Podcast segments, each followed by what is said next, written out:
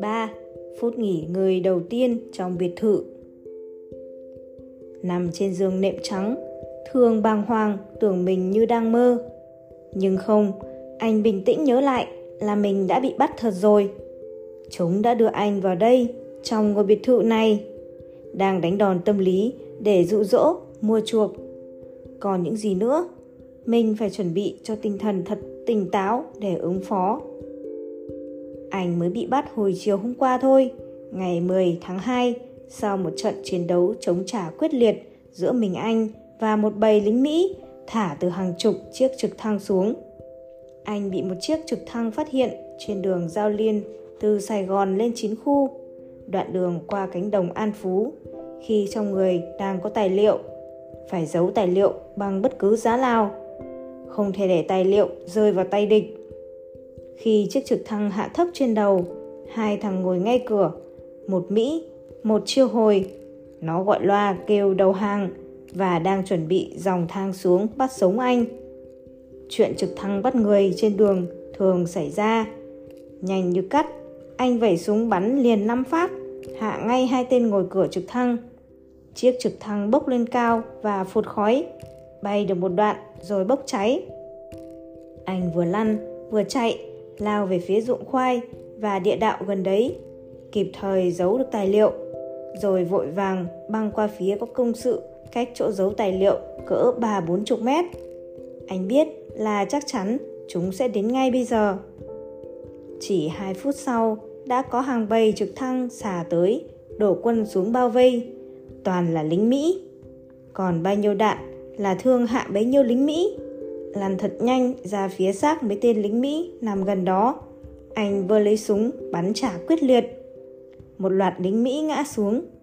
Tiếc quá, anh không kịp vơ lựu đạn của mấy thằng nằm đó.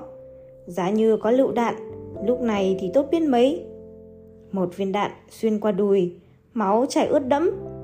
Nhưng đang hăng máu chiến đấu nên anh không thấy đau. Hết đạn rồi, hai mươi mấy xác lính Mỹ nằm ngổn ngang quanh đó. Tài liệu giấu được rồi, anh em đồng chí mình sẽ lần đúng ký hiệu tìm ra. Gần chục năm hoạt động trong ngành giao liên tình báo, cuộc đời chiến đấu cho cách mạng, cho đảng đến ngày hôm nay ta chấp nhận hy sinh được rồi. Còn một viên đạn cuối cùng phải để bắn thằng Mỹ kia chết, rồi mình hy sinh luôn, quyết không để chúng bị ắt sống. Lời nhắc nhở của đồng chí Mười Nho, đồng chí 6A trong buổi lễ kết nạp anh vào đảng ngày nào như đang vọng lại. Người đảng viên Cộng sản chấp nhận hy sinh vì đảng, nhưng người đảng viên Cộng sản không được quyền tự sát. Cái gan tày trời của anh như đang nhắc nhở, tao sẽ không tự sát, thì cứ thử xem chúng mày làm gì được tao. Còn sống là tao còn chiến đấu. Thằng Mỹ cao to đang di chuyển tới gần 7 mét, 5 mét, 4 mét. Anh bình tĩnh, tính toán sẽ bắn thằng này thật gần. Mình kịp với lấy súng của nó, chiến đấu tiếp. Anh lầm bẩm. Thôi, còn viên đạn này tao cho mày nốt. Nó té xuống, anh tính chuồn lên lấy súng, nhưng không kịp nữa. Một trái ngạt nổ ngay cạnh công sự, mất máu nhiều vì vết thương, vì kiệt sức, vì hơi ngạt, anh ngất đi. Lúc ấy là 5 giờ 30 chiều, mặt trời đang lặn xuống, chân trời phía tây. Nguyễn Văn Thương bị bắt. Đó là chuyến công tác giao liên cuối cùng của anh ngày 10 tháng 2 năm 1969. Cách đây 3 hôm, anh vừa nhận được lệnh triệu tập về R để ra học trường Nguyễn Ái Quốc ngoài Bắc. Cấp trên còn cho phép anh về gặp vợ con trước khi đi xa. Hai em, vợ anh mừng mừng tủi tủi. Thằng con trai 3 tuổi dễ thương quá, giống cha như đúc, mà đã mấy lần gặp được ba đâu. Nó sống với bà ngoại, nên ba má nó mặc sức đi công tác bao lâu cũng được. Hai em cũng là giao liên tình báo bên hệ địch vận. Cuộc đời cách mạng là thế. Cả đời cha mẹ thương và đời thương cũng thế. Liệu đến đời thằng Liêm con trai anh lớn lên có được sống trong hòa bình không? Anh dặn vợ, chuyến này chắc anh đi lâu đấy. Em ở nhà chăm lo cho con thay anh. Bằng mọi cách, lớn lên phải cho nó đến trường học. Ngày 9 tháng 2, Thương vừa về tới trạm giao liên tình báo ở vùng giải phóng thì đã thấy có bức điện để sẵn yêu cầu anh trở lại đi một chuyến công tác quan trọng mà không ai có thể thay thế được. Đồng chí trạm trưởng còn truyền đạt thêm Mấy anh nói đây là tài liệu rất quan trọng, yêu cầu anh hai về cơ sở Bình Phước ngay đêm nay. Chuyển tài liệu lên R và đi học luôn cho kịp. Vì nếu chậm trễ thì phải 3 tháng nữa mới có chuyến xe ra Bắc. Ngừng một lát, cậu ta mới ngập ngừng nói Anh hai này, anh Sáu Trí có nói là tùy hai thương. Anh có quyền từ chối, nhưng đây là tài liệu rất quan trọng. Nên ngoài hai thương ra, anh Sáu không yên tâm trao nhiệm vụ này cho đồng chí mới thay thế anh. Hai thương bảo Đồng chí chuẩn bị cho tôi chiếc Honda, tôi sẽ về ngay bây giờ. Suốt đêm ấy, anh vượt qua bao cánh rừng cao su về tới cơ sở giáp Sài Gòn. 2 giờ chiều, anh nhận xong hai tài liệu. Một tài liệu mà nhiệm vụ của cụm tình báo A36 phải chuyển gấp và một tài liệu của anh Hai Trung, sau là Thiếu tướng Hai Trung Phạm Xuân Ẩn chuyển lên chiến khu.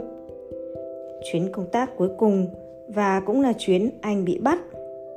5 giờ 30 chiều ngày 10 tháng 2 1969 trên đường quay về đến cánh đồng ấp 9, Mỹ Phước. Trong buổi trời chiều trong xanh lồng lộng, cây cỏ, mặt đất trải một màu xanh, đẹp như chưa thấy buổi chiều nào đẹp như thế. Giờ này, chắc tài liệu cũng đã được các đồng chí tìm ra theo quy định cất giấu trên đường giao liên và chuyển tới nơi gần đến của nó. Đó là điều anh mừng nhất, tài liệu quan trọng không bị rơi vào tay địch. Bắt được tù binh khi phải trả bằng cái giá quá đắt là xác hai mươi mấy lính Mỹ nằm quanh đấy. Bọn Mỹ xuống vào hò hét, đấm đá thương để trả thù. Một vật nặng đập mạnh vào sườn, thân người thương bật ngửa. Một vật rắn dần mạnh xuống ngực, đau nhói. Thương nghe nóng trong cổ họng, trong miệng, rồi máu trào ra hai bên mép. Một luồng nước tạt lên mặt, lên người Thương dần dần nhìn rõ những tên lính Mỹ vây quanh đang xôn xao. Nó tỉnh rồi. Hỏi nó đi mày.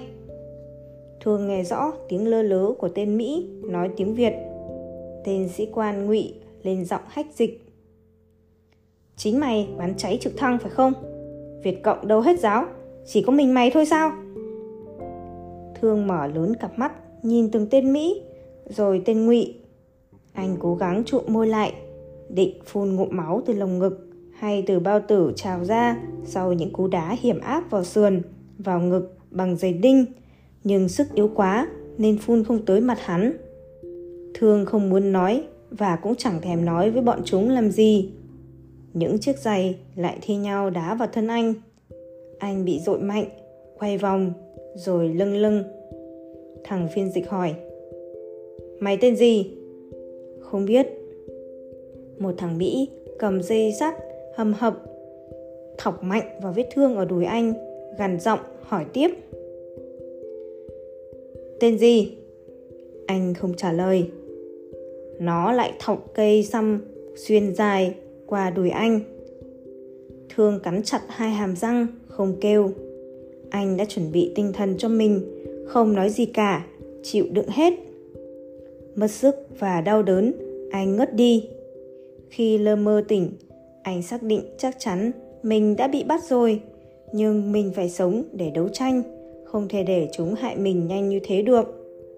Kinh nghiệm của các đồng chí ta cho biết, khi rơi vào tay địch, ta cứ tạo một lý lịch giả để đối phó.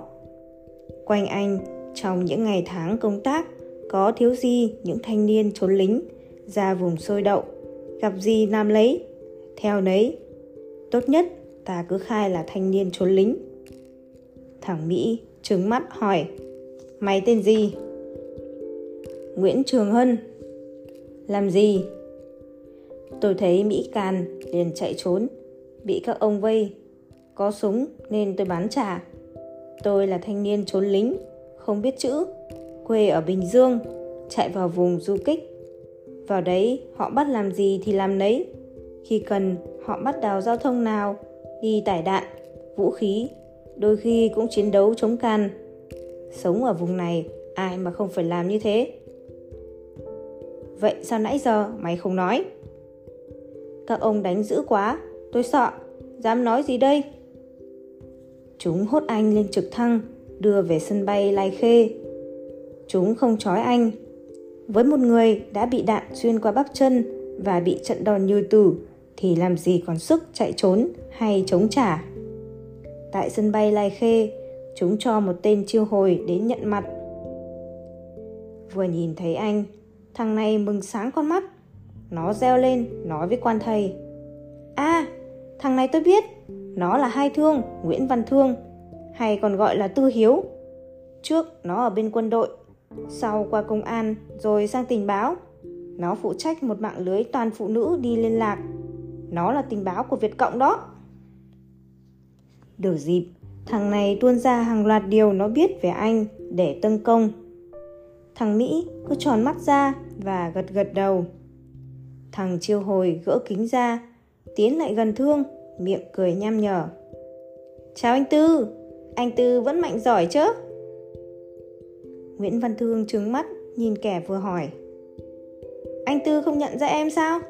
Chiến cá đây mà. Thương còn lạ gì thằng này. Năm trước, hắn là giao liên ở bộ phận thương. Chính anh tuyển nó. Anh chỉ giao cho hắn đường dây liên lạc từ A đến B. Sau khi hắn bị bắt, ta thay đổi ngay địa điểm.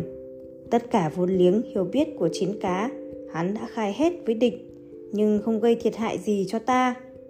Chiến cá chiêu hồi được dùng làm chỉ điểm, nhận mặt cán bộ, chiến sĩ ta và trổ tài dụ dỗ. Hắn lại gần thương, nhăn nhở. Anh Tư, đơn vị mình vẫn ở chỗ cũ chứ? Anh em còn mạnh giỏi cả không? Thương trừng mắt nhìn tên phản bội hèn nhát. Anh đã nhìn thấy cây Marterac cạnh đấy, dùng hết sức bật dậy, vơ cái sắt, quật ngang mặt chiến cá, miệng quát.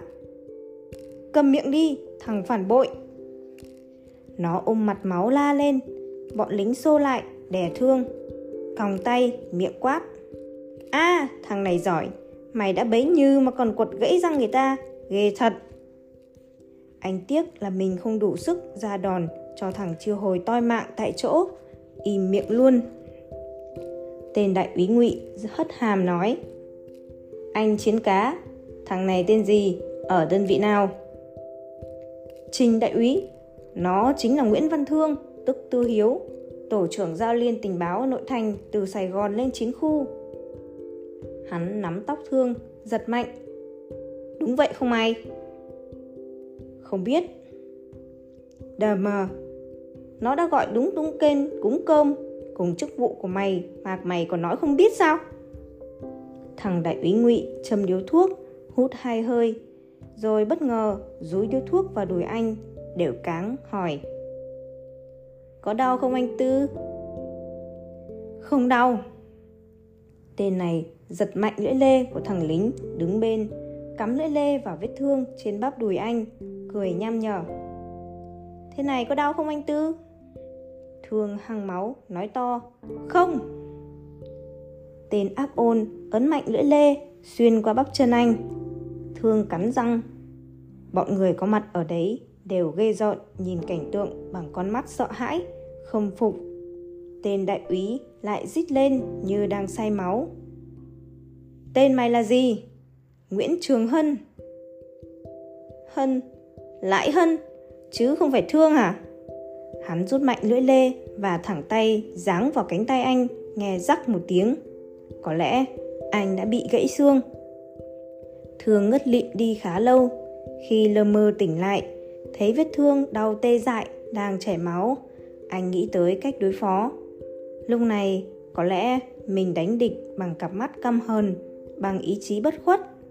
Anh quyết làm cho địch phải sợ hãi khi đối đầu với người cộng sản, cũng như chúng phải run sợ khi đối đầu với mũi súng xung phong của người chiến sĩ ngoài mặt trận. Thương thở phào nhẹ nhõm. Khi đã quyết tâm, anh thấy lòng thanh thản, tâm hồn thơi thới. Chẳng còn gì phải băn khoăn. Hãy chờ xem chúng bay làm gì nổi tao. Hình như chúng điện đi đâu đó, nên thằng đại úy ra lệnh không được đánh anh nữa và băng bó vết thương cẩn thận cho anh. Cỡ tiếng đồng hồ sau, một tên cố vấn Mỹ mặc đồ dân sự bước vào. Thân hình hắn to lớn, rành rang. Hắn cúi đầu nhìn Thương với cặp mắt xanh soi mói. Hàm dâu nâu, đậm, che cả nửa phần mặt dưới, làm nổi lên chiếc mũi cao, quong, khoặm như mỏ diều hâu. Hắn nhếch môi cười và cất giọng lơ lớ tiếng Việt. Ồ, anh đã tỉnh rồi. Tốt lắm. Chúng tôi sẽ chữa lành hẳn vết thương cho anh. Xin lỗi, chúng tôi không kịp can thiệp để mấy người ở đây không hiểu biết gì. Họ đối xử anh với anh quá tệ. Như để quan sát kỹ người nằm bất động với những vết thương do bị hành hạ. Tên Mỹ chậm rãi nói Tôi sẽ đưa anh về Sài Gòn điều trị. Ở đấy không có ai đánh người như ở đây. Anh sẽ được đối xử tốt. Mong anh cứ yên tâm. Hắn nói to cho mọi người cùng nghe. Người Mỹ bắt được tù binh, hãy để người Mỹ hỏi, người Việt không được can thiệp. Ngày lúc ấy, mấy cô y tá băng bó, trích một mũi thuốc cho anh rồi cáng lên xe.